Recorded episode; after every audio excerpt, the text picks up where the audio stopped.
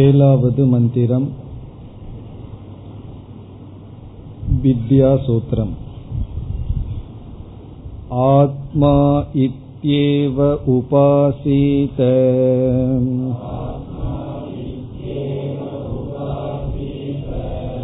அத்ரஹ்யேதே சர்வ ஏகம் பவந்தி.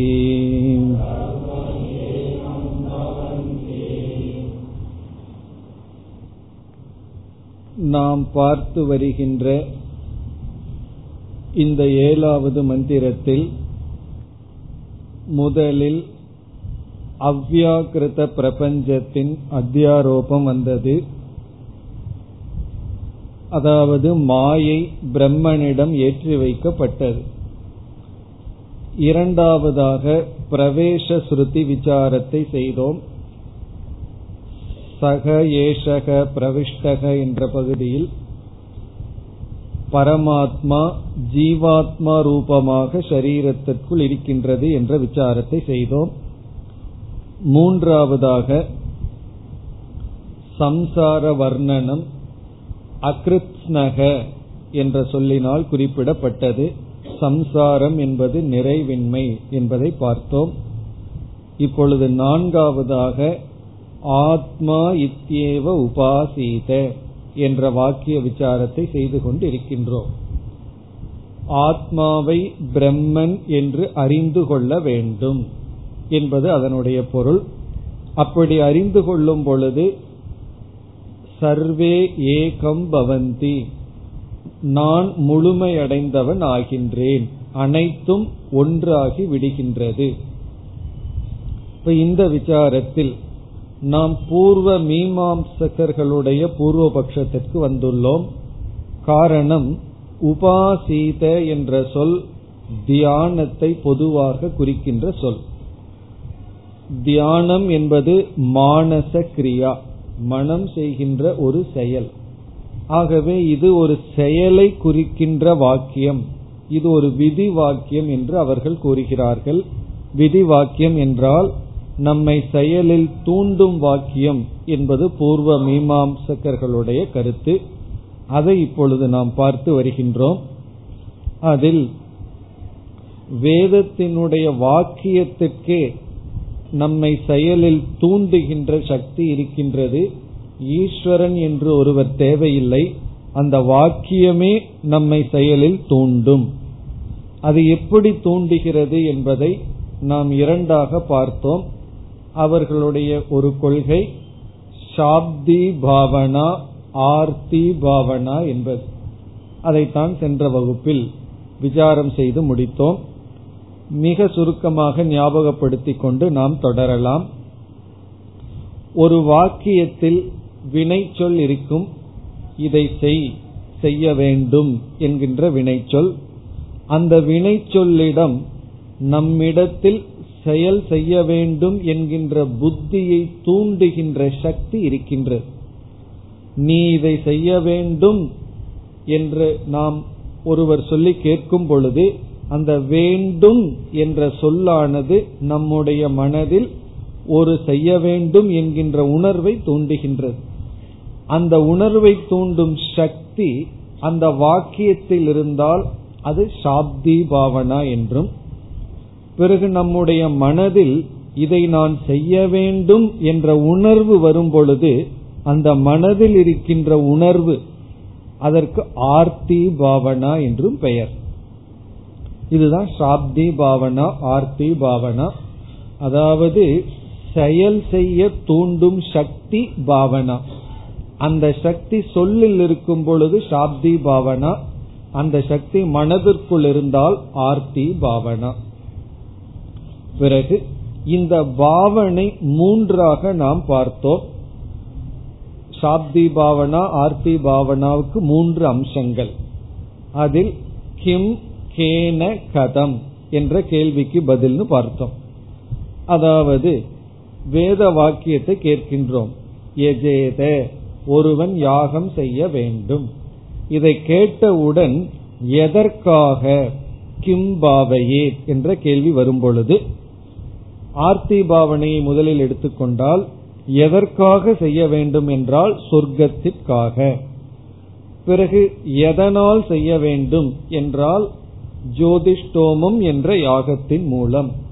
மூன்றாவது எப்படி செய்ய வேண்டும் என்று மூன்று சந்தேகங்கள் அல்லது மூன்று விதமான கேள்விகள் மனதிற்குள் வருகின்றது. அந்த மூன்றும் சேர்ந்து ஆர்த்தி பாவனை இருக்கின்றது. சாத்தியம், சாதனம், செய்முறை.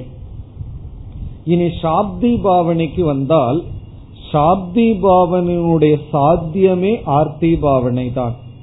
சாப்தி பாவனை என்றால் வெர்பல வினைச்சொல்லில் இருக்கின்ற சக்தி. அது என்ன கொடுக்கின்றது? மனதிற்குள் நமக்கு செய்ய வேண்டும்ங்கிற உணர்வை தூண்ட வேண்டும். ஆகவே அதற்கு மூன்று பாவனை இருக்கின்றது என்று பார்த்தோம். சாப்தி பாவனையினுடைய சாத்தியம் ஆர்த்தி பாவனை. பிறகு அதனுடைய சாதனம், அதில் இருக்கின்ற வேண்டும் செய் என்கின்ற சொல் விதி. பிறகு எப்படி அந்த விதி வேலை செய்கிறது என்றால் அர்த்தவாதங்கள் மூலம் என்று சாப்தி பாவனா ஆர்த்தி பாவனா என்று இரண்டுக்கும் மூன்று அம்சங்கள் இருக்கின்றது என்று பார்த்து முடித்தோம். இனி மேற்கொண்டு நாம் தொடர வேண்டும். இந்த கருத்து அவர்கள் கொண்டுள்ளார்கள். இனி என்ன சொல்கிறார்கள்? இந்த பாவனையை ஆத்மா இத்யேவ உபாசித என்ற இடத்தில் பொருத்துகிறார்கள். அதுதான் இன்று நாம் பார்க்க வேண்டும். நம்ம ஆத்மா இத்யேவ உபாசிதங்கிறது ஒரு செயலை தூண்டும் வாக்கியம் அல்ல, ஒரு உண்மையை பற்றிய அறிவை கொடுக்கும் வாக்கியம்னு பார்க்கிறோம். அவர்கள் என்ன சொல்கிறார்கள்? இந்த வாக்கியம் நம்மை செயலில் ஈடுபடுத்தும் வாக்கியம், நம்மை செயல் செய்ய சொல்கின்ற ஒரு விதி வாக்கியம். இப்ப விதி வாக்கியம்னு சொன்னாவே நமக்கு இந்த மூன்று கேள்விக்கான பதில் சொல்லி ஆகணும். இதுல எந்த இடத்துல விதி இருக்கின்றதுன்னா உபாசீத. உபாசீத என்பதை அவர்கள் தியானிக்க வேண்டும் என்று பொருள் சொல்கிறார்கள். அவர்கள் சொல்கின்ற பொருள் தியானிக்க வேண்டும். நாம் சொல்கின்ற பொருள் புரிந்து கொள்ள வேண்டும். அவர்கள் தியானிக்க வேண்டும் சொல்கிறார்கள். இப்ப இதுல இந்த மூன்றும் என்ன? இப்ப தியானிக்க வேண்டும், இப்ப யாகம் செய்ய வேண்டும் சொன்னா கிம் பாவையே கேன பாவையே கதம் பாவையேன்னு கேள்வி கேட்போம்.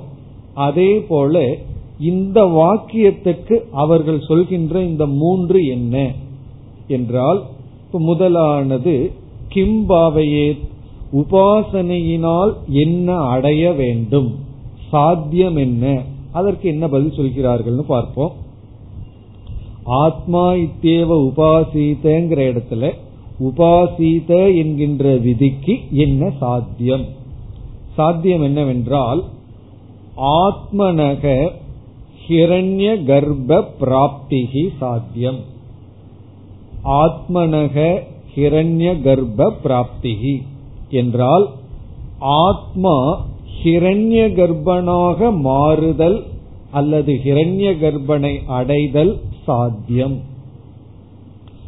ஆத்மா இத்யேவ உபாசிதங்கிற இடத்துல இந்த தியானத்தினுடைய பலன் ஆத்மா ஹிரண்ய கர்ப்பனாக மாறுதல் அல்லது ஹிரண்ய கர்ப்பனை அடைதல், கிரண்ய கர்ப்பனுடன் ஐக்கியம் ஆகி விடுதல்.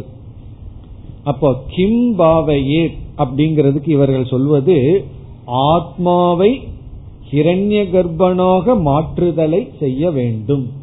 எப்படி? தியானத்தின் மூலம். சொர்க்க காமக ஜோதிஷ்டோமேன யஜேதேங்கிற இடத்துல யஜேதேங்கிறத கேட்கும் பொழுது அவர்கள் என்ன சொல்வார்கள்? எதற்கு யாகம் செய்ய வேண்டும்? சொர்க்கத்தை அடைய, சொர்க்கம் பாவையே. அதே போல இந்த இடத்துல சொர்க்கம் லட்சியம் அல்ல, இந்த உபாசனையினுடைய பலன் நம்மை ஹிரண்ய கர்ப்பனுடன் ஐக்கியப்படுத்துதல். இது முதல் கேள்விக்கான பதில். இனி இரண்டாவது கேன பாவையே, எதன் மூலமாக, எதை சாதனையாக வைத்து நாம் இந்த ஹிரண்ய கர்ப்பனை அடைய வேண்டும்? கர்மகாண்ட வாக்கியத்துல ஜோதிஷ்டோமம்ங்கிற யாகத்தின் மூலமாக சொர்க்கத்தை அடைய வேண்டும் சொன்னது போல, இப்ப இந்த இடத்துல கேன என்பதற்கு பதில் மனசா, மனதின் மூலமாக. இங்க நமக்கு இன்ஸ்ட்ருமெண்ட் மனம்தான். மனசா பாவயேத், கேன மனசா, மனதின் மூலமாக. என்ன உபாசனைன்னு வரும்பொழுது நமக்கு எந்த திரவியங்களும் கிடையாது, எந்த உடல் அளவுல கர்மம் கிடையாது. இப்ப மனதின் துணை கொண்டு மனதையே சாதனையாக வைத்து தியானத்தை மேற்கொண்டு ஒருவன் தன்னை கிரண்ய கர்ப்பனாக மாற்றி விடுதல், கிரண்ய கர்ப்பனை அடைதல். பிறகு மூன்றாவது ஒன்னு இருக்கு, கதம்பாவையேத் இதி கர்த்தவியதா, எப்படி தியானிக்க வேண்டும் என்றால், இதே உபனிஷத்தில் அதாவது ஒரு சாதகனுக்கு என்னென்ன குணங்கள் இருக்க வேண்டும்ங்கிறத சொல்லும் பொழுது சமக தமக உபரதி திதிக்ஷா அப்படியெல்லாம் சொல்லப்பட்டுள்ளது. அதையே இங்கு அவர்கள் கூறுகின்றார்கள், சம தம திதிக்ஷா முதலிய சாதனைகளுடன், சம தம உபரம திதிக்ஷா முதலிய சாதனைகளை பின்பற்றி மனதில் தியானம் செய்து கிரண்ய கர்ப்பனை அடைய வேண்டும். அப்ப இது கர்த்தவியதா, எப்படி செய்முறை என்னன்னா சமதமாதிகளுடன் அவர்களுடைய பதில். இப்ப சமம் தமம் உபரதி திதிக்ஷா முதலிய சாதனைகளுடன் மனதை முக்கியமாக கருவியாக பயன்படுத்தி தன்னுடைய ஆத்மாவை கிரண்ய கர்ப்பனுடன் ஐக்கியம் ஆக்குதல். ஆகவே இவர்களுடைய கருத்து என்ன என்றால், ஆத்மா இத்தியேவ உபாசித என்பது உபாசனம், தியானம். இந்த தியானத்துக்கு மூன்று அங்கங்கள், லட்சியம் கிரண்ய கர்ப்பனை அடைதல், சாதனை மனம்.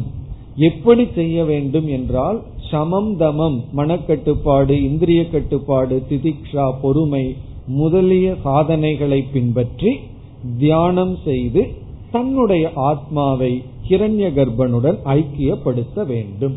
ஆகவே இது ஒரு விதி வாக்கியம். விதி வாக்கியம் என்றால் நம்மை செயலில் தூண்டும் வாக்கியம். வேதமே விதி பரம்.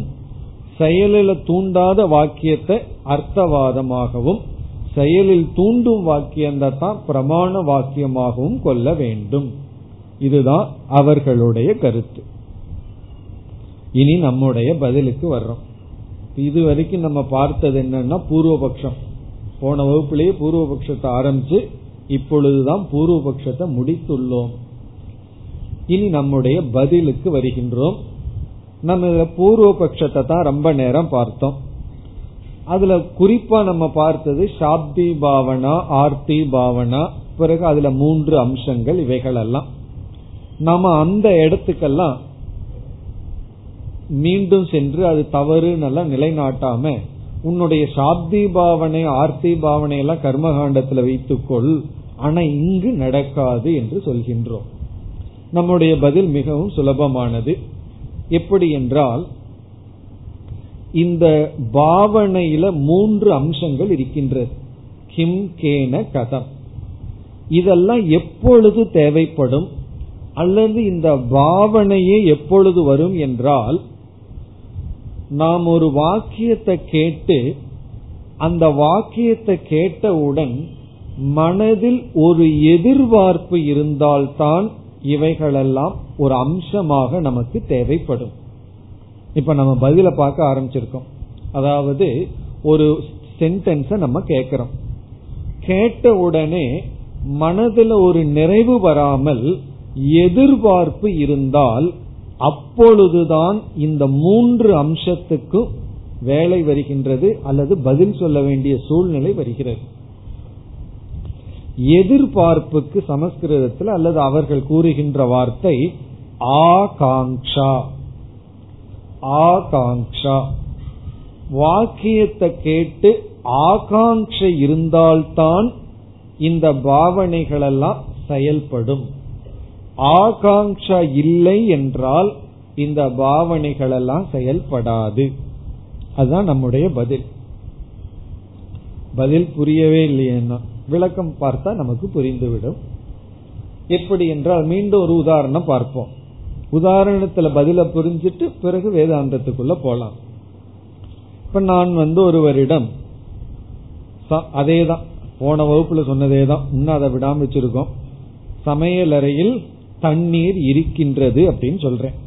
ஒருவர் என்னுடைய ரூமுக்குள்ள வர்றார், சமையலறையில் தண்ணீர் இருக்கிறதுன்னு சொல்றேன். உடனே அவர் மனதிற்குள்ள என்ன ஏற்படும், ஆகாங்ஷா ஏற்படும். சரி, சமையலறையில தண்ணி இருக்கிட்டு என்ன என்ன பண்ண சொல்கிறீர்கள் அப்படிங்கிற ஒரு ஆகாங்ஷா வரும். பிறகு அடுத்த வாக்கியம் நான் சொல்றேன், எனக்கு குடிப்பதற்கு கொண்டு வாருங்கள். குடிப்பதற்கு கொண்டு வர வேண்டும் சொன்ன உடனே ஆகாங்ஷா நிவர்த்தி ஆகும். மனதுல அவருக்கு தெளிவாகி விடுகிறது. ஒரு குழப்பம் இல்லாம தெளிவா நிற்பார். வெறும் சமையலறையில் தண்ணீர் இருக்கிறதுங்கிறதோட ஃபுல் ஸ்டாப் வச்சுட்டா அவர்னால அந்த ரூம்குள்ள இருக்க முடியாது. காரணம் என்ன, சரி இருக்கு, என்ன என்ன பண்ண சொல்கிறீர்கள். அப்படி ஒரு வாக்கியத்தை கேட்ட உடனே ஆகாங்ஷா வரும்பொழுதுதான் கொண்டு வர வேண்டும், என்ன கொண்டு வர வேண்டும், தண்ணீர்னு கூட நான் சொல்லாம கொண்டு வாருங்கள்னு சொல்லிடுறேன். கொண்டு வாருங்கள்னு சொன்ன உடனே அவருக்கு ஆகாங்ஷா வருது, என்ன கொண்டு வரணும், எதுல கொண்டு வரணும், எப்படி கொண்டு வர வேண்டும். இந்த மூணு வந்துடும். தண்ணீர் கொண்டு வர வேண்டும், எதுல கொண்டு வர வேண்டும், பாட்டிலோட கொண்டு வர்றதா, டம்ளர்ல விட்டு கொண்டு வருவதா, எப்படி கொண்டு வருவது, இப்படி எல்லாம் ஒரு கேள்வி வருகின்றது. எந்த விதத்துல கொண்டு வருவது, பிரிட்ஜில் இருந்து கூலா கொண்டு வர்றதா, கையில கொண்டு வர்றதா, இல்ல தலையில வச்சு கொண்டு வரட்டுமா, ஏதோ ஒரு விதத்துல எந்த விதத்துல கொண்டு வர வேண்டும். இந்த ஆகாங்ஷா வந்ததுன்னா இந்த மூன்றுக்கும் பதில் இருக்கின்றது. இது ஒரு உதாரணம். இதெல்லாம் கர்மகாண்டத்துக்கு பொருந்துவது, இது நம்ம பார்த்ததுதான். இனி ஒரு உதாரணம். வீட்டுல ஒருவர் தன்னுடைய ஸ்கூட்டர் சாவியை எங்கேயோ மறந்து வச்சுட்டார். பிறகு வீட்டில் இருப்பவர்கள் தன்னுடைய பையன் ஒரு டேபிள் மேலேயோ அல்லது கீ இருக்கிற இடத்துலயோ எங்கேயோ ஒரு இடத்துல வச்சிடறான், ஜன்னல் மேல எடுத்து வச்சிடறான். பிறகு அப்பா என்ன பண்ணிட்டு இருக்காரு, அதை தேடிக்கொண்டே இருக்கிறார். உடனே தேடிக்கொண்டிருக்கிறத பார்த்து பையன் கேட்கிறான், என்ன தேடுகிறீர்கள். அப்பா சொல்றாரு, என்னுடைய ஸ்கூட்டர் சாவியை தேடிக்கொண்டு இருக்கின்றேன். பிறகு பையன் ஒரு வார்த்தை சொல்றான், ஜன்னல் மீது இருக்கிறது, ஜன்னல் மேல சாவி இருக்கிறது அப்படின்னு சொல்றான். இப்ப ஜன்னல் மேல ஸ்கூட்டர் சாவி இருக்குன்னு சொன்ன உடனே அதை கேட்கிறாரு. கேட்டதுக்கு அப்புறம் இவருக்கு வேற ஏதாவது ஒரு எதிர்பார்ப்பு வருமா, ஆகாங்ஷா ஏதாவது வருமானா, ஒண்ணுமே வராது. அதுவே சாத்தியம். அந்த பொருள் அங்க இருக்கின்றது அப்படிங்கிற வார்த்தையை கேட்ட உடனே அவருக்குள்ள எந்த ஆகாங்ஷையும் வராது. உடனே பாவனா திரயம் எல்லாம் அங்க வேலை செய்யாது.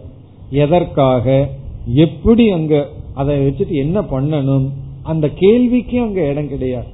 காரணம் என்னவென்றால், அவருக்குள்ள அந்த வாக்கியம் முழுமையான அர்த்தத்தை கொடுத்துட்டு எந்த பிரவருத்தி நிவர்த்தி எல்லாம் நீக்கி பேசாம இருக்க வைக்கிறது, தேடுதலை எல்லாம் நீக்கி விடுகிறது.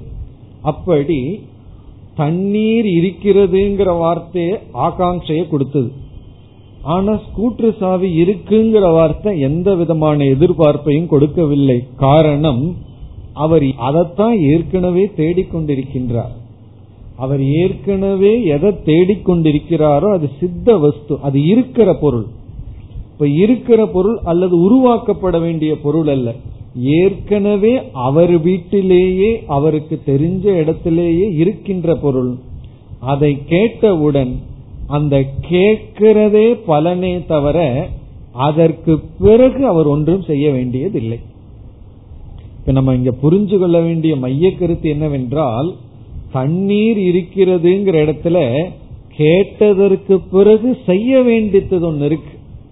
செய்ய வேண்டும்ங்கிற வாக்கியத்தை ஒன்ன கேட்டு அவர் செஞ்சு நிவர்த்தி அடையுது. சாவி இருக்கின்றதுங்கிறத கேட்ட உடனே அதோட புல் ஸ்டாப். அதற்கு மேல வேறொரு வாக்கியமும் தேவையில்லை, வேறொரு அறிவும் தேவையில்லை, வேறொரு செயலும் தேவையில்லை. அப்ப அந்த ஞானமே பூர்த்தியாகின்றது. கர்மகாண்டத்துல ஞானம் பூர்த்தியாவதில்லை.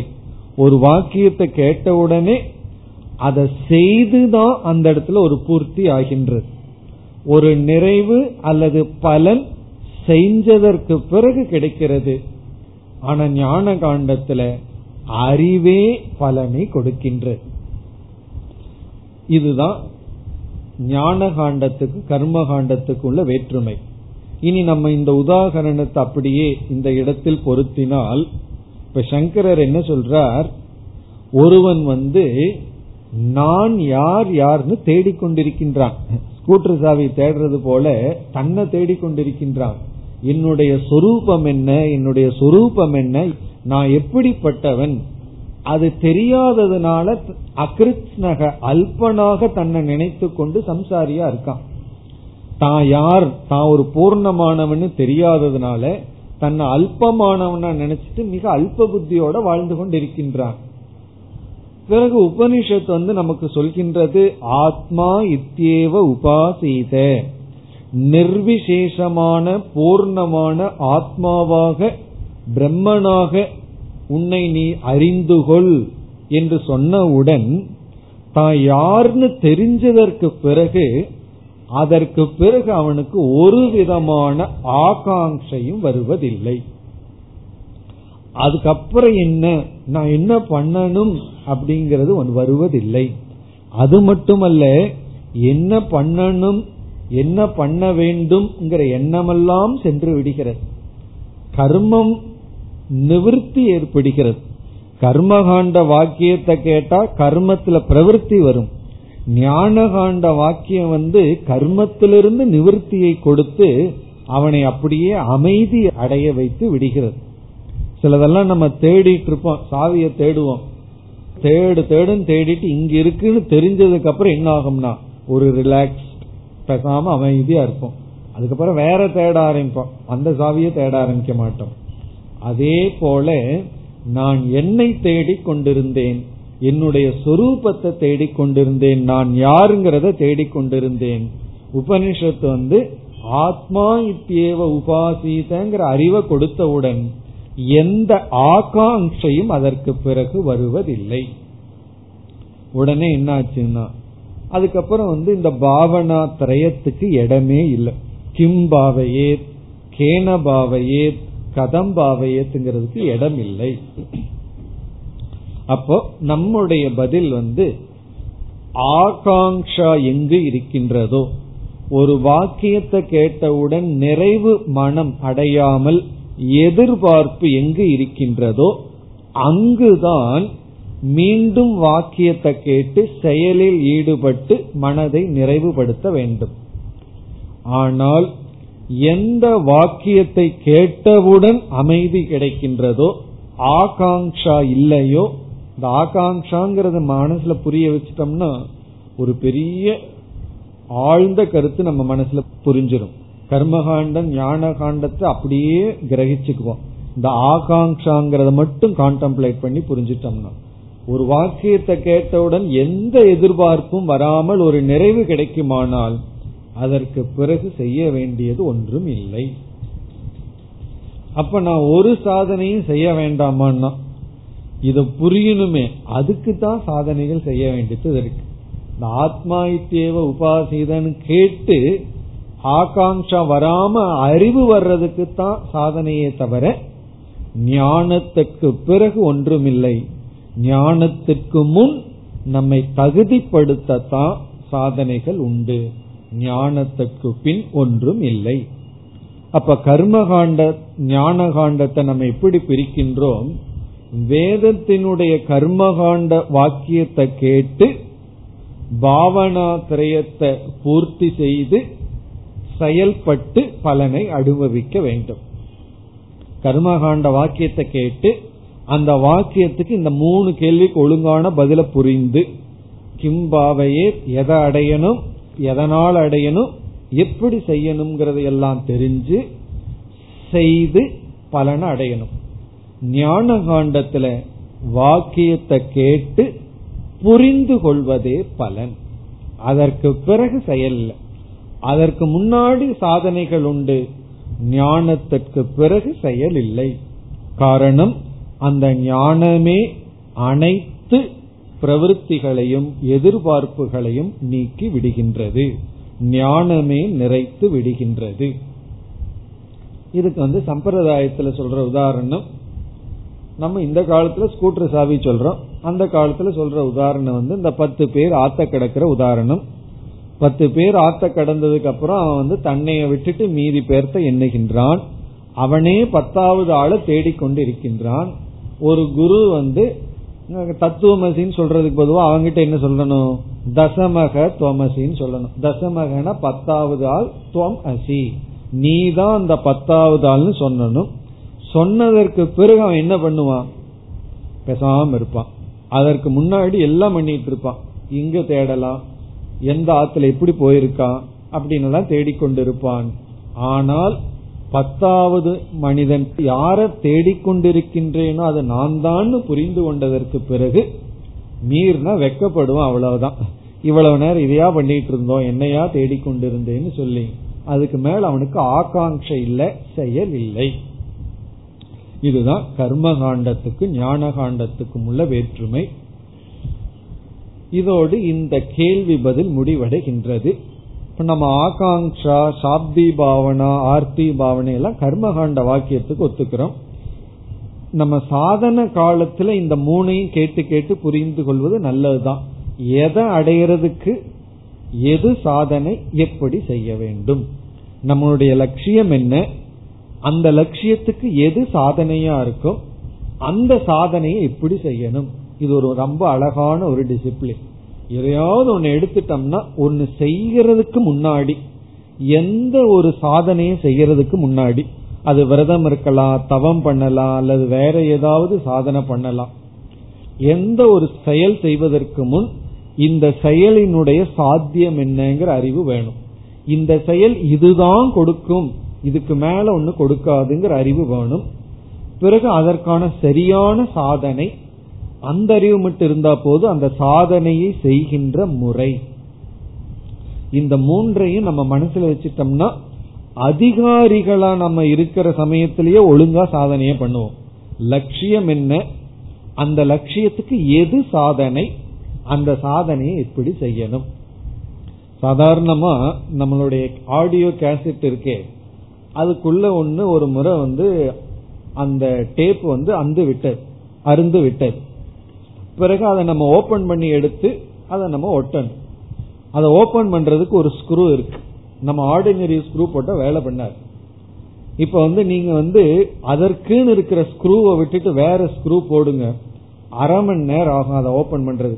சின்ன கத்தியோ வேற ஏதாவதோ போடுறதுக்கு அதுக்குன்னு ஒரு ஸ்க்ரூ இருக்கு, அதை போட்டு பாருங்க, 10 செகண்ட்ல ஓபன் பண்ணிடலாம். இது எதுக்கு சொல்றேன்னா, ஒரு சாத்தியத்துக்கு சரியான சாதனைய பயன்படுத்தணும்னா டைம் மிச்சமாகும், காலம் மீதியாகும், சுலபமா இருக்கும், கடினமா இருக்காது. தவறான சாதனையை பயன்படுத்தும் பொழுது அல்லது அறகுறையான சாதனையை பயன்படுத்தும் பொழுது அதிக காலம், அதிக முயற்சி, அதிக சலிப்பு நமக்கு ஏற்படும். அப்படி பிறகு அதையும் எப்படி ஓபன் பண்ணணும்னு வேற தெரியணும். சில பேர் அது ஸ்க்ரூ பண்றத முதல்ல உடைப்பார்கள். அப்படி செய்முறை. இவ்விதத்துல ஒரு சிறிய விதத்தை முதல் கொண்டு பெரிய லட்சியம் வரைக்கும் சாத்தியம் என்ன, அதற்கு எது சரியான சாதனை, அதை நல்லா தெரிஞ்சு அந்த சாதனையை எப்படி கையாள வேண்டும். இதத்தான் இவர்கள் ரொம்ப டெக்னிக்கலா சாப்தி பாவனா, ஆர்த்தி பாவனைன்னு சொல்லி, பிறகு அதுல கிம்பாவையே, கேனபாவையே, கதம்பாவையேன்னு சொல்லி இருக்கின்றார்கள். கேட்கறதுக்கு ஏதோ டெக்னிக்கலா நமக்கு சம்பந்தம் இல்லாம தெரியும், ஆனா நம்முடைய அனுபவத்துல பிராக்டிக்கலா நம்ம என்ன தெரிஞ்சுக்கணுங்கிறது தான் பூர்வ மீமாம்சகர்கள் இந்த மாதிரி எல்லாம் அவர்கள் கொடுத்துள்ளார்கள். இப்ப இதெல்லாம் நம்ம சாதனை அவஸ்தையில சரியாக பயன்படுத்த வேண்டும். அதன் ஞான காண்டத்துக்கு வரும் பொழுது இவைகளெல்லாம் செல்லாது. இதோடு இந்த கேள்வி பதில் முடிவடைகின்றது. இனி இதே ஆத்மா இத்யேவ உபாசீதங்கிற இடத்திலேயே சங்கரருடைய விளக்கம் தொடர்கிறது. இங்கு மேலும் சில கேள்வி பதில்கள் வருகின்றது. நாம மீண்டும் 5 பூர்வபக்ஷ சித்தாந்தத்தை பார்க்க போறோம். மிக சுலபமாக சின்ன சின்ன வரியில தான் எழுதுறார். ஆனால் இப்ப நம்ம பார்க்க போகின்ற அனைத்தும் நம்முடைய சாதாரண மனதில் வருகின்ற காமன் டவுட்ஸ், சாதாரண சந்தேகங்கள். சாதாரண சந்தேகம்னா சாதாரண சந்தேகம் அல்ல, மிக நுணுக்கமான சந்தேகங்கள். ஆகவே அதையும் மிக அழகாக இங்கு சங்கரர் கொடுத்துள்ளார். இப்ப நம்ம எங்க இருக்கோம் அடிக்கடி ஞாபகம் வச்சுக்கணும். இப்ப நம்ம எந்த இடத்துல இருக்கோம், முதல்ல பிருகதாரண்யகோபனிஷத்துல இருக்கிறோம் ஞாபகம் இருக்கணும். பிறகு எந்த சாப்டர்ல இருக்கிறோம், எந்த செக்ஷன்ல இருக்கிறோம், எங்க விசாரம் பண்றோம்ங்கிறது மறந்துடுவோம். இப்ப ஆத்மா இத்தியேவ உபாசீதங்கிற வித்யா சூத்திரத்துல முதல்ல அதனுடைய அர்த்தம் என்னன்னு பார்த்தோம். பூர்வ மீமாம்சகர்கள் அதை கர்மபரமாக பொருள் சொன்னார்கள், அது ஒரு தியானமாக சொன்னார்கள், அது அல்லன்னு பார்த்தோம். இனி அது சில கேள்வி பதில்கள் எல்லாம் வரும். எதற்குன்னா இந்த ஆத்மா இத்தேவ உபாசீதங்கிற வாக்கியத்துக்கு இப்படி அர்த்தம் சொன்னா என்ன, இப்படி அர்த்தம் சொன்னா என்னன்னு பல கேள்விகள், ஒவ்வொரு கேள்விக்கான பதில். அப்படி 5 கேள்வி 5 பதில், 5 பூர்வபக்ஷம் இருக்கின்றது. ஒவ்வொன்றாக இப்பொழுது பார்ப்போம். அதில் முதல் பூர்வபக்ஷம். இப்ப நம்ம பார்த்தது மேஜர் பூர்வபக்ஷம். இனி எல்லாம் சின்ன சின்ன பூர்வபக்ஷங்கள் தான், கேள்வி பதில் தான். இதெல்லாம் நமக்கு பார்த்தோம்னா அடிக்கடி நம்ம மனசுக்குள்ள இந்த சந்தேகங்கள்லாம் வரும். அது சங்கரர் காலத்திலேயே வந்திருக்கு, அவர் அப்பவே பதில் சொல்லி இருக்கின்றார். முதல் பூர்வபக்ஷம். இப்ப பூர்வபக்ஷம்னா என்ன? ஆத்மா இத்தேவ உபாசீதங்கிறதுக்கு இப்படி அர்த்தம் சொல்லலாமேன்னு 5 தப்பான அர்த்தம், அதுக்கு நம்முடைய பதில். முதல் பூர்வபக்ஷம் என்னவென்றால், அவன் கூறுகின்றான் இத நம்ம விதி வாக்கியமா தான் எடுத்துக்கொள்ள வேண்டும், கமாண்ட் பண்ற வாக்கியமா எடுத்துக்கொள்ளணும். முன் சொன்னது போல வேற ஏதாவது ஒன்ன செய்யறதுக்குன்னு வேண்டாம். இந்த வாக்கியத்தை நம்ம எப்படி எடுத்துக்கலாம்? உபனிஷத்துக்குள்ள ஆத்மாவை பற்றி பல இடத்துல விளக்கம் இருக்கு. அகம் பிரம்மாஸ்மின்னு வரப்போகுது, ஆத்மாவை பற்றி பல விளக்கங்கள் வரப்போகின்றது. இப்ப இந்த வாக்கியம் தான் ஆரம்பமா இருக்கு. இதுவே நீங்க மகா வாக்கியம்னு சொல்லாதீர்கள். ஆத்மா இத்தியேவ உபாசீதங்கிறத மகா வாக்கியம்னு சொல்ல வேண்டாம், மகா வாக்கியம் தான் வரப்போகுது. இதுக்கு என்ன பொருள் சொல்லலாம்? உபனிஷத்திற்குள்ள இனிமேல் ஆத்மாவை பற்றிய விளக்கம் வரப்போகுது, அதையெல்லாம் படிக்க வேண்டும் அப்படிங்கிற விதியை இது கொடுக்கின்றது. என்ன அது மேலோட்டமா பார்த்தா சரியா இருக்கிற மாதிரி தெரியும். ஆத்மா இத்தியேவ உபாசீதனா ஆத்மாவை பற்றிய விளக்கத்தை ஒழுங்காக படிக்க வேண்டும் என்று இதற்கு ஏன் பொருள் சொல்லக்கூடாது? அப்ப இதற்கு என்ன அர்த்தம்? பூர்வபக்ஷி சொல்றான் இனிமேல் உபனிஷத்துல ஆத்ம தத்துவத்தை பற்றிய விளக்கங்கள் பல இடத்துல வரப்போகுது, அவைகளையெல்லாம் படின்னு இந்த வாக்கியம் சொல்லுது, அப்படி பொருள் எடுத்துக்கொள்ளலாமே என்பது பூர்வபக்ஷம். முதல்ல பூர்வபக்ஷம் புரியுதோ? பூர்வபக்ஷம் புரிஞ்சா பதில் புரியும். இது புரியலன்னா சந்தோஷம், அதுவும் புரிய வேண்டாம், இதுவும் புரிய வேண்டாம். சந்தேகம் என்ன என்றால், ஆத்மா இத்தியேவ உபாசீதனா ஆத்ம தத்துவ வாக்கியங்களை படிக்க வேண்டும்.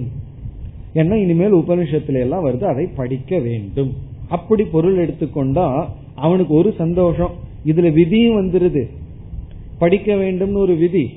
ஆனா கர்மம் பண்ணுன்னு சொன்னாத்தானே உங்களுக்கு கோபம் வருது. நான் அப்படி சொல்லலையே, உபனிஷத்தில் இருக்கிற ஆத்மாவை பற்றிய விளக்கத்தை தானே படிக்க வேண்டும்ங்கிற விதியை நான் சொல்றேனே, அப்படி எடுத்துக்கொள்ளலாமே. ஏன்னா இந்த உபாசீதங்கிற வார்த்தை அவனை டிஸ்டர்ப் பண்ணிருக்கு. உபாசீதன்னா செய்தாக வேண்டும் அப்படின்னு இருக்கும்போது அதை ஏன் நீ தியாகம் செய்கின்றாய்? செய்தாக வேண்டும்ங்கிறத புரிந்து கொள்ள வேண்டும், புரிந்து கொள்ளு. ஏன் புரிந்து கொள்கிறீர்கள்? அப்படி புரிஞ்சுக்க வேண்டாம், மற்ற வாக்கியத்தை படிக்கணும்னு இது ஒரு விதி. இது ஒரு சிம்பிள் பூர்வபக்ஷம். அதற்கு சங்கரர் பதில் சொல்றார். அந்த பதில பாக்கிறதுக்கு முன்னாடி நம்ம பிராக்டிக்கலா ஒரு உதாரணம் பார்த்துருவோம். இப்ப இப்படி பொருள் சொல்ல முடியாது. பொருள் சொன்னா அனவஸ்தா தோஷம் அல்லது அந்யோன்ய ஆசிரியங்கிற தோஷம் வந்துடும். இப்ப ஒருவர் இந்த ஹால்குள்ள வர்றார். நான் கரும்பலகையில போர்டுல சின்னதா என்ன எழுதி வச்சிருக்கேன். அவர் அதை பாக்குற இன்டென்ஷன் அவருக்கு கிடையாது, என்ன இடத்துல பேச வர்றார். நான் போர்டுல என்ன எழுதியிருக்கிறனோ அதை அவர் படிக்கணும்னு விரும்புறேன்.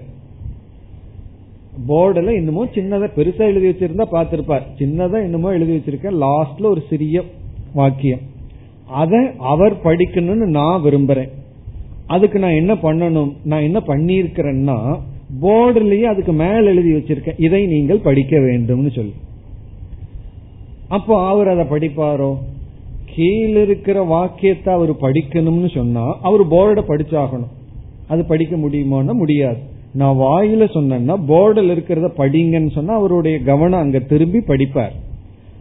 அதற்கு நான் வாயில சொல்லாம போர்டிலேயே எழுதி வைக்கிறேன்னு வச்சுக்கோமே, இங்கு போர்டில் இருப்பதை நீங்கள் படிக்க வேண்டும்னு போர்டிலேயே எழுதி அது கீழே ஒன்னு எழுதி வச்சிருக்கேன், அவர் படிக்க முடியுமோ? காரணம் என்னன்னா, ரெண்டாவது படிக்கணும்னா முதல் வாக்கியத்தை பார்க்கணும். முதல் வாக்கியத்தை பார்க்க அவர் எப்படி பார்ப்பார்? அதையும் போர்டத்தான் அவர் டிபெண்ட் பண்ணி இருக்கார். அப்படி வேதத்துல ஆத்மாவை பற்றிய சில வாக்கியம் எல்லாம் இருக்கு, அத படி அப்படிங்கறது அதே வேதத்துல இருந்ததுன்னு சொன்னா, ஆத்மாவை பற்றி நான் படிக்கணுங்கிற அறிவை நான் எங்கிருந்து அடையிறேன்? அதே வேதத்திலிருந்து தான் அடைய வேண்டியது இருக்கு. பிறகு அதை படிக்கிறதுக்கு மீண்டும் வேதத்திலிருந்து அடைய வேண்டியது இருக்கு என்று ஒரு விவஸ்தை இல்லாமல் சென்று விடும். இப்போ ஆத்மாவை பற்றி படிக்கணுங்கிற அறிவை நான் யார்கிட்ட இருந்து பெறணும்? வேதத்திலிருந்து தான் பெறணும்னா, பிறகு வேதத்துலதான் ஆத்மாவை பற்றிய ஞானம் இருக்கு, அதையும் வேதத்திலிருந்தே பெற வேண்டும்னு சொன்னா வேதத்தை படிக்கிறதுக்கு நான் வேதத்தையே சார்ந்திருப்பவன் ஆகி விடுகின்றேன். போர்டு எக்ஸாம்பிள் ஞாபகம் வந்தா நமக்கு புரிந்துவிடும். இத பிரசித்தமா இது எந்த இடத்துல விசாரம் செய்வார்கள், வேதத்துல ஒரு வாக்கியம் இருக்கு, ஸ்வாத்யாயோ அத்யே தவ்யக அப்படின்னு ஒரு வாக்கியம். ஸ்வாத்யாயக அத்யே தவ்யக, அவரவர்கள் அவரவர்களுடைய வேதத்தை படிக்க வேண்டும். ஒருவர் வேதத்தை படிக்கணும், சுவாத்தியாய அத்தியத்தவின வேதம் படிக்கணும். இப்ப நம்ம வாழ்க்கை ஒளிமயமாக இருக்க வேதத்தை படிக்க வேண்டும். இது எங்க இருக்குன்னா, இது வேதத்துலதான் இருக்கு. இப்ப வேதத்தை படிக்க வேண்டும்ங்கிற அறிவை நான் வேற எங்காவது இருந்து பெற்றுட்டேன்னா போய் வேதத்தை படிச்சிருவேன். வேதத்தை படிக்கணுங்கிற அறிவை நான் வேதத்திலிருந்து தான் பெறணும்னா முதல்ல எப்படி போய் படிக்கிறது என்ற கேள்வி வருகிறது. இப்ப நான் வேதம் படித்தாக வேண்டும், இந்த அறிவு எனக்கு வேதத்திலிருந்து தான் வரும்னு சொன்னா வேதம் படிக்கிறதுக்கே இந்த அறிவு தேவைப்படுகிறது. அப்ப நம்ம என்ன பதில் கூறுகின்றோம்? வேதம் என்று ஒன்று, சம்பிரதாயம் என்று இனி ஒன்று, அப்படி ரெண்டா பிரிச்சர். அப்போ அப்பா பையனுக்கு சொல்லி கொடுக்கிறார், நீ வேதத்தை படிக்கணும். அப்போ அந்த அறிவு அவன் வேதத்திடமிருந்து அடையவில்லை, தந்தையிடமிருந்தோ குருவிடமிருந்தோ அடைகின்றான். அப்போ நமக்கு வேதத்திற்கு அப்பாற்பட்டு யார் இருக்கான்னா ட்ரெடிஷன், சம்பிரதாயம். சம்பிரதாயம்ங்கிறது நம்ம லைஃப், வாழ்க்கை முறை. சம்பிரதாயத்தில் என்ன சொல்லி கொடுக்கிறார்கள்? நீ வேதத்தை படிக்கணும். பிறகு வேதத்துக்குள்ள போன வேதம் என்ன சொல்லுது? என்ன நமக்கு அறிவை கொடுக்கணுமோ அந்த அறிவை நமக்கு கொடுக்கின்றது. அப்படி ஆத்மாவை பற்றிய அறிவை அடையணுங்கிறத, அந்த அறிவை நம்ம வேதத்துக்கிட்ட இருந்து அடையக்கூடாது. அதுவும் வேதத்துக்கிட்ட இருந்தே அடையணும்னு சொன்னா என்ன ஆகும்? இப்ப வேதத்தை அடையிறதுக்கு வேதத்தையே சார்ந்ததாகி விடும். இப்ப அது நமக்கு அப்பாற்பட்டு ஒருவர் சொல்லி ஆகணும், அதான் குரு அப்படின்னு சொல்றது. அப்ப இந்த குருங்கிறது யாருன்னு சொன்னா வேதத்திலிருந்து விலகியும் இருக்கார், வேதத்திலிருந்து விலகியும் இல்லை. வேதத்துக்குள்ளே ஒரு பார்ட்டா கிடையாது, அதே சமயத்துல வேதத்திலுக்கு பாஷ்யமாகவும் அவர் இல்லை. இப்ப குரு கிட்ட போகணும்னு யாரு சொல்லுவான்னா, நீ குரு கிட்ட போய் தான் தெரிஞ்சுக்கணும்னு சொன்னா, குரு கிட்ட போய் சாஸ்திரம் படிக்கணும்னு எனக்கு எப்படி தெரியும்னா அது குரு கிட்ட போனா தான் தெரியும்னா, குரு கிட்ட போகணுங்கிறது குரு கிட்ட போனா தான் தெரியும்னா நம்ம போகவே மாட்டோம். அப்ப என்ன செய்வது அப்படின்னு சொன்னா அதான் சம்பிரதாயம், ட்ரெடிஷன், கல்ச்சர் அப்படின்னு சொல்றது. அப்ப நம்ம என்ன பதில் சொல்றோம்? வேதம் படிக்க வேண்டும்ங்கிற அறிவை நம்ம வேதத்துக்கிட்ட இருந்து அடைவதில்லை, மரபு, சம்பிரதாயத்திலிருந்து, ட்ரெடிஷன்ல இருந்து அடைகின்றோம். அதிலிருந்தே அடையணும்னு சொன்னா பிரச்சனை வரும். அந்த பதில் தான் இங்க சங்கரர் சொல்றார். ஆத்மாவை பற்றி படிக்க வேண்டும் இங்க ஒரு விதியா இருந்ததுன்னா, இந்த விதியை நீ எப்படி படிப்பன்னு கேக்குற. ஆத்மாவை பற்றி படிக்க வேண்டும் அப்படிங்கிறது தான் இந்த வாக்கியம் நமக்கு போதிக்குதுன்னா, அப்ப இந்த வாக்கியத்தை உனக்கு படிக்க வைக்கிறது யார்? பூர்வபக்ஷி சொல்றான், இந்த வாக்கியத்தை கேட்டாதான் நீ போய் ஆத்மாவை பற்றிய வாக்கியத்தை எல்லாம் வேதத்துல படிப்பேங்கிறான். ஏன்னா இந்த வாக்கியம் அதான் சொல்லுது, வேதத்துல ஆத்மாவை பற்றிய விளக்கம் வருது, அதை படிக்க வேண்டும் இந்த வாக்கியம் சொல்லுதுன்னு சொல்றான். சங்கரர் கேட்கிறார், அதை படிக்கிறதுக்கு இந்த வாக்கியம் உதவி பண்ணுதுன்னா இதை படிக்கிறதுக்கு உனக்கு யாரு உதவி செய்தார்கள் அப்படின்னு சொன்னா அவன் ஒன்னும் பதில் சொல்ல முடியாது. அப்போ இதை படிக்கிறதுக்கு உனக்கு யாருடைய உதவியும் தேவையில்லைன்னா அதை படிக்கிறதுக்கு யாருடைய உதவியும் தேவையில்லை. ஆகவே ஒரு விதி வாக்கியம் இனி ஒரு விதி வாக்கியத்துக்கு உதவி செய்யாது. அந்தந்த விதி வாக்கியம் தனியாக இயங்குகின்றது. அதனால ஆத்மா இத்தியேவ உபாசிதேங்கிற இடத்துல மற்ற ஆத்மாவை விளக்குகின்ற வாக்கியத்தை படிக்க வேண்டும்ங்கிறது பொருந்தாது. நம்மளுடைய லைஃபே அப்படித்தான். அதாவது ஒன்றை நம்ம அடையணும்னு சொன்னா, இப்ப எப்படிப்பட்ட குருவை அடையணும்னு உபனிஷத்துல இருக்கு. ஸ்ரோத்ரியம் பிரம்மனிஷ்டம். நமக்கு ஏற்கனவே அந்த ஞானம் இருந்ததுன்னு வச்சுக்கோமே, நமக்கு அப்படிப்பட்ட குரு அவசியம் கிடையாது. அப்ப அந்த இடத்துலதான் ஒரு ஹெல்ப்லெஸ்னஸ் நமக்கு வருகின்றது. நமக்கு தெரியவில்லை, பிறகு அதற்கு அப்பாற்பட்ட ஒண்ணு நமக்கு அறிவை புகட்ட வேண்டும். அப்படி வேதத்துக்குள்ள போகணுங்கிற அறிவை வேதமே நமக்கு கொடுக்காது, அதற்கு அப்பாற்பட்ட அறிவு நமக்கு கொடுக்க வேண்டும். பிறகு ஞான காண்டத்துக்குள்ள எப்படி வருவான்னு சொன்னா, அதனாலதான் நம்ம சொல்லுவோம் அவனுக்குன்னு சுயமான ஒரு அறிவு ஏற்பட்டு கர்மயோகத்தினால சித்தசுத்தி அடைஞ்சு அவன் அறியாம புண்ணியம் எல்லாம் செஞ்சிருந்து இந்த உலகம் சுகம் கொடுக்காதுங்கிற அறிவை வேத அவனுக்கு புகட்ட முடியாது. அவனாக ஆராய்ச்சி பண்ணி அடைஞ்சிருக்கணும் ஓரளவு. அதற்கு பிறகு வேதத்துக்குள்ள போகும்போது அவனுக்கு கன்ஃபார்ம் ஆகுது, நாஸ்தி அகிருத்த கிருத்தேன. ஆமா, நீ அடிபட்டு உதப்பட்டு வந்ததெல்லாம் சரிதான் அப்படின்னு வேதம் கன்ஃபார்ம் பண்ணி பிறகு ஞானத்தை வேதம் நமக்கு கொடுக்கின்றது. அப்படி இப்ப முதல் கேள்வி பதில் என்னவென்றால், ஒரு விதி வாக்கியம் இனி ஒரு விதி வாக்கியத்தை படிக்க வைக்காது. இனி இரண்டாவது பூர்வபக்ஷம். இரண்டாவது சந்தேகம் என்னவென்றால், இந்த பூர்வபக்ஷி சொல்றான் ஆத்மா இத்தியேவ உபாசீத அப்படிங்கிறது, நீ ஆத்மாவை பத்தி தெரிஞ்சிட்டு எல்லா நேரத்திலையும் அதையே நினைச்சிட்டு இருக்கணுங்கிற விதி. ஸ்மிருதி சந்தான கரணம். ஸ்மிருதினா ரிமெம்பரன்ஸ், சந்தானம்னா தொடர்ச்சி, கரணம்னா செய்ய வேண்டும். ஆத்மாவனுடைய அறிவை அடைஞ்சிட்டு எல்லா நேரத்திலையும் ஆத்மாவை பற்றியே நீ நினைச்சிட்டு இருக்கணுங்கிற விதி அப்படின்னு சொல்றான். ஆத்மா யாருன்னு முன்ன எனக்கு தெரியல, தெரிஞ்சாச்சு. தெரிஞ்சதுக்கு அப்புறம் உனக்கு மோட்சத்தை அடையணும்னா எல்லா நேரத்திலையும் இந்த ஆத்மாவையே நினைச்சிட்டு இருக்கணும் அப்படின்னு உபனிஷத் சொல்கிறது. அப்ப ஸ்மிருதி சந்தான விதிகி அப்படின்னு அவன் சொல்றான். ஏன்னா நீ ஒரு நிமிஷம் ஆத்மாவை மறந்துட்ட சம்சாரி ஆயிருவே. அப்ப என்ன பண்ணணும்னா எல்லா நேரத்திலையும் நீ ஆத்மாவை நினைச்சிட்டே இருக்கணும். இதுதான் சந்தேகம். ஏன்னா இந்த சந்தேகம் நமக்கு அடிக்கடி வரும். ஞானத்தை அடைஞ்சதற்கு பிறகு ஞானிக்கு எல்லா நேரத்திலையும் அவர் ஆத்மாவையே நினைச்சிட்டு இருப்பாரா? வேற என்னமே அவருக்கு வராதா? அப்ப சாப்பிடும் போதும், நடக்கும் போதும், மற்றவங்கிட்ட பேசும் பொழுதும் ஆத்மாவை பற்றியே என்ன ஓடிட்டு இருக்குமா? ஒரு நிமிஷம் ஆத்மாவை ஒரு மறந்துட்டா அனாத்மா என்ன வந்துடும், பிறகு சம்சாரி ஆகி விடுவார்களே. இப்ப எனக்கு ஞானம் வந்தா எல்லா நேரத்திலயும் ஆத்மாவா என்னதான், இட்லிய பார்க்கும்போது ஆத்மாதான், தோசைய பார்க்கும்போது ஆத்மாதான், சாம்பார பார்க்கும்போது ஆத்மாதான், வடைய பார்த்தாலும் ஆத்மாவான்னு நினைச்சுக்கணும். இது பாக்கிறது எல்லாமே ஆத்மா ஆத்மாங்கிற என்ன ஓடிட்டே இருக்கணுமா? பூர்வபக்ஷி அப்படித்தான் சொல்றான். அந்த விதி நீ ஆத்மாங்கிறது மட்டும் அறிவு அடைஞ்சிட்டா பத்தாது, எப்பொழுதுமே ஸ்மரணையில இருக்கணும், நினைச்சிட்டே இருக்கணும்.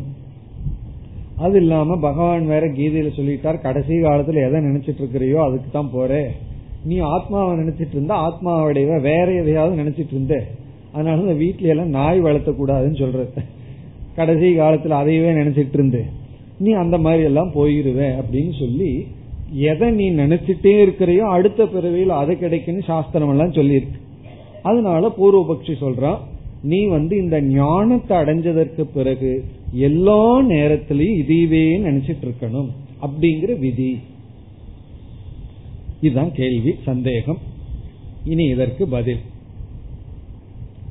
சங்கரர் ரெண்டு விதத்துல இதற்கு பதில் சொல்ற. முதல் பதில் என்னன்னு பார்த்துட்டு பிறகு சங்கரர் சொல்ற நேரடியான பதிலுக்கு வரலாம். முதல் பதில் என்னவென்றால், நம்ம அப்படி நினைக்க வேண்டிய அவசியம் கிடையாது. நம்ம ஒரு அறிவை அடைஞ்சிட்டோம்னா அந்த அறிவு எல்லா நேரத்திலும் ஸ்மிருதியில இருக்கணுங்கிற அவசியம் கிடையாது. பிறகு எப்ப தேவையோ அப்ப மட்டும் வந்தா போதும், மீதி நேரத்துல அந்த அறிவு நமக்குள்ள இருந்தா போதும், இருக்கணும். அது ரொம்ப முக்கியம், இருந்தா போதுமே தவிர தேவைப்படும் போது வெளியே வந்தா போதும். இப்போ அவரவர்களுடைய வீட்டினுடைய டெலிபோன் நம்பர் அவர்களுக்கு தெரியும். இந்த ஞானம் நம்ம மனதுக்குள்ள போய் உள்ள சித்தத்துல இருந்துட்டு இருக்கு. ஒருவர் டெலிபோன் நம்பர் கேட்கிறார், உடனே அது ஸ்பான்டேனியஸா இயற்கையா நம்ம மனசுல இருந்து வருது. பிறகு மீதி நேரத்துல அந்த அறிவு நமக்கு தேவையில்லை, அப்படியே இருக்கு. எப்ப தேவையோ அப்ப மட்டும் வந்தா போதும், மீதி நேரத்துல அது வரணுங்கிற அவசியம் இல்லை. வராம இருந்தா நல்லது. எல்லா நேரத்திலயும் டெலிபோன் நம்பரே நினைச்சிட்டு இருந்தா என்ன ஆகுறது? அப்படி ஞானம்ங்கிறது தேவைப்படும் பொழுது மட்டும் நமக்கு வந்துட்டு மீதி நேரத்துல உள்ள இருந்தா போதும். அதே போல நான் பூர்ணமானவன் அப்படிங்கிற அறிவு மனதுக்குள்ள மட்டும் இருந்தா போதும், தேவைப்படும் பொழுது மட்டும் வந்தா போதும். ஆனா நம்மளுடைய அனுபவத்துல தேவைப்படும் பொழுது மட்டும்தான் வர்றதில்ல, மீதி நேரத்துல வருது. ஒரு சம்ப ரிலாக்ஸ்டா சும்மா இருக்கும்போது நான் பூர்ணமானவன் சொல்லிட்டு இருக்கோம். அப்படி நினைச்சிட்டு இருக்கும் போதே யாராவது திட்டுறாங்க, உடனே நமக்கு கோபம் வந்துருது, இந்த ஞானம் வருவதில்லை. உடனே நம்ம நம்ம எரியாமல் அக்ருத்ஸ்னக அல்பனா மாறிடுறோம், திருப்பி திட்டிடுறோம். நீ பூர்ணம் பூர்ணம் நினைச்சிட்டு இருந்தா போதுமான்னு கேட்டாவே கோபம் வந்துருது. அப்ப அதுல இருந்து என்ன ஆகுதுன்னா, நினைச்சிட்டு இருக்கும் பொழுதே அடுத்த செகண்ட் அது நமக்கு பிரயோஜனப்படுவதில்லை. அப்படி இல்லாம எப்போ இந்த அறிவு தேவையோ அப்ப மேல வந்தா போதும். இப்ப விவகாரம் பண்ணிட்டு இருக்கோம், அந்த விவகாரத்துல நான் பூர்ணமானவன் ஆத்மாங்கிற எண்ணம் இருக்க வேண்டிய அவசியம் இல்லை. உங்க பேர் என்ன, என்ன பண்ணிட்டு இருக்கீங்கன்னு கேட்டா நான் பிரம்மன், எங்கும் வியாபிச்சிருக்கேன், நான் அனந்தமானவன் அப்படிங்கிற பதில் எல்லாம் சொல்ல வேண்டிய அவசியம் இல்லை, நினைக்க வேண்டிய அவசியம் இல்லை. ஏன்னா அவங்க நம்மளுடைய ஆத்மாவனுடைய பேர் கேட்கல, சரீரத்தினுடைய பேரைத்தான் கேட்கிறார்கள். நம்ம ஆத்மாவுக்கு பேர் கிடையாது, அப்படியெல்லாம் சொல்ல வேண்டிய அவசியம் இல்லை. பிறகு நீங்க நம்ம பத்தி ஏதாவது ஒரு கேள்வி கேட்டா அவங்க எல்லாம் அனாத்ம விஷயத்தை தான் கேட்கிறார்கள், நாம அந்த அனாத்ம விஷயத்துக்கு தான் நம்ம பதில் சொல்கின்றோம். பிறகு இந்த சம்சார புத்தி எப்ப வருதோ, வர்றதுக்கு வாய்ப்பு இருக்கோ அப்பதான் ஸ்மரணம் தேவை. பொதுவா சம்சார புத்தி எப்ப வரும்? முன்ன இந்த ஞானம் இல்லாதப்போ ஒருவர் நம்மை அவமானப்படுத்தும் பொழுது, நம்ம திட்டும் பொழுதோ ஏதாவது சமயத்துல நமக்கு சம்சாரித்துவ புத்தி வரும். இல்ல நம்ம கையாளுற பொருளை விட நம்ம வீட்டில் இருப்பவர்கள் அதிகமா பணத்தை கையாளும் பொழுது, நம்ம ஸ்கூட்டர்ல போறோம், வீட்டில் இருக்கிறவர்கள் நெருங்கிய உறவினர் கார்ல போகிறார்கள், அதை பார்க்கும் பொழுது இல்ல கம்பேரிசன் வந்துருது. அப்ப இந்த ஞானம் நமக்கு வரணும். உண்மையிலேயே வேறொரு இடத்துல சொல்லப்படுகிறது, இந்த ஞானம் உள்ள போய் சம்சாரத்தை கொடுக்கிற உணர்வுகள், பொறாமை, குரோதம், ஆசை, இவைகளையெல்லாம் அழித்தே விடுகிறது. நம்ம மனசையே நாசம் பண்ணிடுது. மனோநாசம்ங்கிற இடத்துல துயரத்தை கொடுக்கிற மனசையே அழிச்சிருது. இந்த அறிவு போய் சும்மா இருக்கிறது இல்ல. பிறகு என்னன்னா எப்ப தேவையோ அப்ப வருகின்றது. உள்ள போய் செய்ய வேண்டியதெல்லாம் செஞ்சுட்டு சும்மா இருக்கு. தேவைப்படும் போது எக்ஸ்ட்ரா, தேவைப்படும் போது அது எக்ஸ்ட்ராவா வந்துருது. மீதி நேரத்துல எல்லாம் இந்த அறிவு வெளியே வரணுங்கிற அவசியம் இல்லை. இதுதான் இதுக்கான பதில். அதாவது ஸ்மிருதி சந்தானம் அவசியம் இல்லை, எல்லா நேரத்திலும் இந்த அறிவு ஓடிட்டு இருக்கணுங்கிற அவசியம் இல்லை.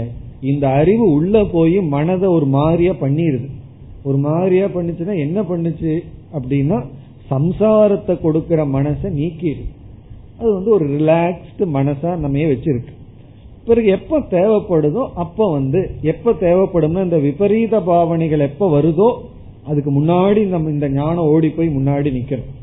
அது ரன்னிங் ரேஸ் மாதிரி, அது மேல வரும். இது சம்சார புத்தி மேல வரும், அதற்கு முன்னாடி ஓடி போய் அதை அடக்கிட்டு இது மேல நிக்கணும். அப்பதான் ஸ்மிருதி தேவை. மீதி நேரத்துல பேசாம இருந்தா போதும். விவகாரம் என்ன பண்றோமோ அது ஒழுங்கா பண்ணிட்டு இருந்தோம்னா போதும். இது வந்து நம்ம புரிஞ்சுக்கிறதுக்காக பார்த்த கருத்து. சங்கரர் இந்த இடத்துல என்ன உதாரணம் சொல்றார், என்ன விளக்கம் சொல்றாருன்னு பார்த்தோம். இது வரைக்கும் வேற இடத்துல சங்கரர் சொன்னது, இந்த இடத்துல சொல்லவில்லை.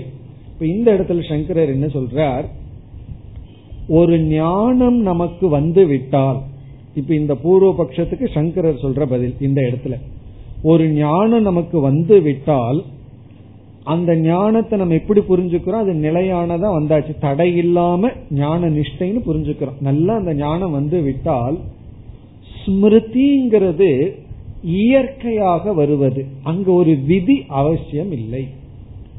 நினைக்கணுங்கிறது ஒரு கமாண்டா சொல்ல வேண்டிய அவசியம் இல்லை, நேச்சுரலா வருங்கிறார். அறிவு வந்து விட்டால் ஸ்மரணத்துக்கு ஒரு விதி அவசியம் இல்லைங்கிறார். இப்போ ஒருவருடைய வீட்டு அட்ரஸ கேட்கிறோம், நல்ல மனசுல பதிஞ்சிடுது.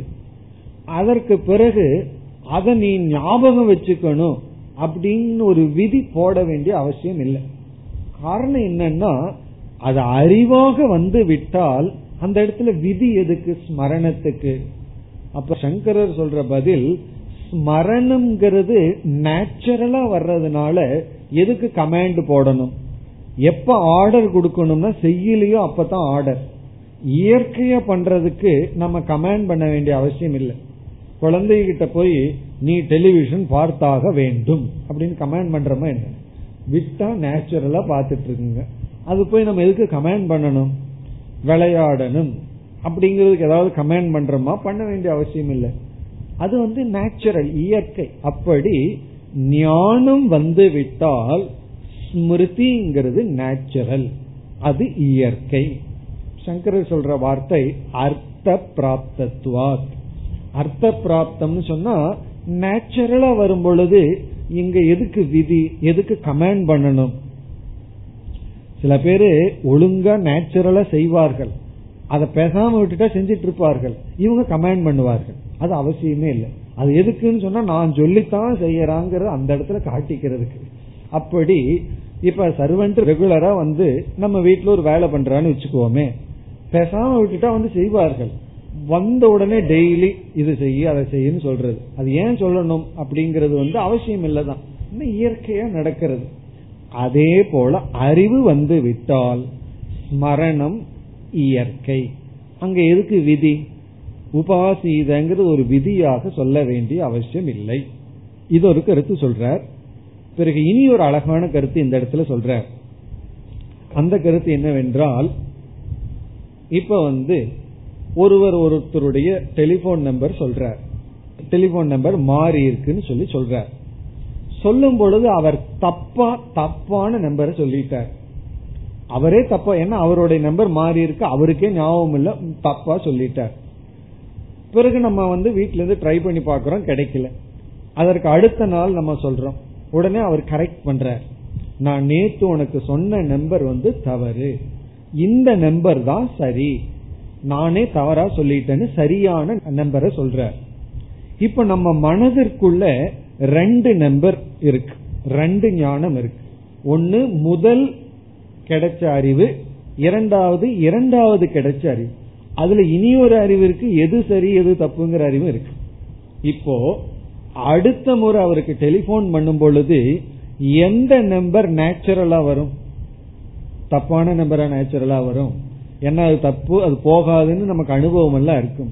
எது சரியான ஞானமோ அது ஏற்கனவே சரியான ஞானம்னு நினைச்சு அதை தப்புன்னு நெகேட் பண்ண ஞானத்தை தாண்டி அந்த ஞானம் தான் மேல வரும். அதே போல சொல்றார் இங்க சங்கரர், இவன் சம்சாரியா இருந்த சம்ஸ்காரம் முன்ன வந்துட்டு இருந்தது, ஞானம் வந்த உடனே இது புதிய ஞானம், ஸ்ட்ராங்னு சொல்றார், பவர்ஃபுல்ங்கிறார் இந்த ஞானம். இப்ப ரெண்டாவது டெலிபோன் நம்பர் ஞானம் வந்து ஃபர்ஸ்ட் ஞானத்தை விட பவர்ஃபுல்ங்கிறார், ரொம்ப சக்தி வாய்ந்ததுங்கிறார். ஏன்னா அதுதான் சரிங்கிற அறிவோட அடைஞ்சிருக்கும். அப்படி நான் பூர்ணமானவன்கிற ஞானம் நான் அல்பமானவன்கிற ஞானத்தை விட சக்தி வாய்ந்தது. ஏன்னா இது அவ்வளவு சுலபமா அடையல, கஷ்டப்பட்டு அடைஞ்ச ஞானம். நான் அல்பமானவன்கிறது கஷ்டப்பட்டு அடையாத ஞானம், பிறவியோட வந்த ஞானம். ஆனா நான் பூர்ணமானவன்கிற ஞானம் இருக்கே, அது அவ்வளவு சுலபமா அடைஞ்ச ஞானம் அல்ல, எவ்வளவோ கஷ்டப்பட்டு தகுதிகளை அடைஞ்சு விசாரம் பண்ணி கடினப்பட்டு அடைஞ்ச ஞானம். அப்ப இந்த ஞானத்துக்கு தான் வீரியம் அதிகம்ங்கிறார். அப்போ எந்த அறிவு வீரியம் அதிகமா இருக்கோ அந்த அறிவு தான் தேவைப்படும் பொழுது இயற்கையா உடனடியா ஒடியாந்துரும், நேச்சுரலா அந்த அறிவு மேல வந்துடும். அதற்கு எதுக்கு கமாண்ட் அப்படின்னு கேக்குறார். அப்படி நான் ஆத்மஸ்வரூபமானவன் பூர்ணமானவன்கிற ஞானம் நமக்கு வந்து விட்டால் அந்த ஞானம் இதற்கு முன்னாடி இருந்த காலத்தை நான் அல்பமானவன்கிற ஞானத்தை விட சக்தி வாய்ந்த ஞானம். இந்த ஞானம் வர்றதுக்கு உனக்கு என்ன எஃபர்ட் தேவைப்படுகிறது? இதெல்லாம் ஞான நிஷ்டை அடைஞ்சதற்கு பிறகு, இந்த ஞானம் நல்லா உள்ள போனதற்கு பிறகு அது எஃபர்ட்லெஸ்ஸா வரும். அப்படி எஃபர்ட்லெஸ்ஸா எப்ப வருதோ அப்பதான் ஞானத்தை அடைஞ்சிருக்கிறோம்னு அர்த்தம். அது வரைக்கும் ஞானத்துக்கு தடைகள் இருக்கு, தடைகள் எல்லாம் நீங்கினதற்கு பிறகு அதுக்கு ஒரு விதி தேவை இல்லை. அப்ப இங்க என்ன பதில் நம்ம பார்த்திருக்கோம்? ஞானத்தை அடைஞ்சிட்டா அந்த ஞானத்தை நினைச்சிட்டே இருக்கணுங்கிற அவசியம் இல்லை. அந்த ஞானத்திலிருந்து நம்ம ஒரு கணமும் கூட நினைக்காம இருக்க கூடாதுங்கிறது இல்ல. அந்த ஞானம் ஆழ்ந்த மனதுல இருந்தா போதும், மேலோட்டமான மனதுல விவகாரம் பண்ணிட்டு இருப்போம். இந்த ஞானமே நமக்கு ஆழ்ந்த மனதில் இருக்கிற சில சம்சாரங்களை எல்லாம் நீக்கிவிடும். அத சிலதெல்லாம் உற்பத்தியே பண்ணாது. அப்படியே பழைய வாசனைகள் மேல் வந்தால் இந்த புதிய அறிவு வந்து அந்த பழைய அறிவை வந்து நீக்கிவிடும். ஒருவரிடம் பழகுகின்றோம், முதல்ல ஒரு கன்க்ளூஷனோட பழகியிருக்கோம், பிறகு நல்லா பழகினதுக்கு அப்புறம் புதிய அறிவு அவரை பற்றி நமக்கு வருது. முதல் முறை பாக்கிறோம், ரெண்டாவது முறை பாக்கிறோம், ஒரு ஜட்ஜ்மெண்ட் போட்டு வச்சிருக்கோம். அந்த அறிவினுடைய அடிப்படையில் அவரை அணுகிறோம். அது எப்படி வேணாலும் இருக்கலாம், நல்லதா இருக்கலாம், கெட்டதா இருக்கலாம். பிறகு அவரை பத்தி பழகி புரிஞ்சதற்கு அப்புறம் புதிய ஜட்ஜ்மெண்ட் வருது. அப்ப மீண்டும் அவர்கிட்ட பழகும் பொழுது என்ன ஸ்மிருதி வரும்னா புதிய ஞானம்தான் வரும், பழது தப்பா இருக்கின்றது. அப்ப அது நமக்கு மேல வராது. அவ்விதத்தில் இரண்டாவது கேள்வி பதில் என்னவென்றால் ஸ்மிருதி சந்தான விதி அல்ல. இனி மூன்றாவது இதே போல ஒரு சந்தேகம், அதற்கு பதில் அடுத்த வகுப்பில் பார்ப்போம். ஓம் பூர்ணமத பூர்ணமிதம் பூர்ணாத் பூர்ணமுதச்யதே பூர்ணஸ்ய பூர்ணமாதாய பூர்ணமேவாவசிஷ்யதே. ஓம் சாந்தி சாந்தி சாந்தி.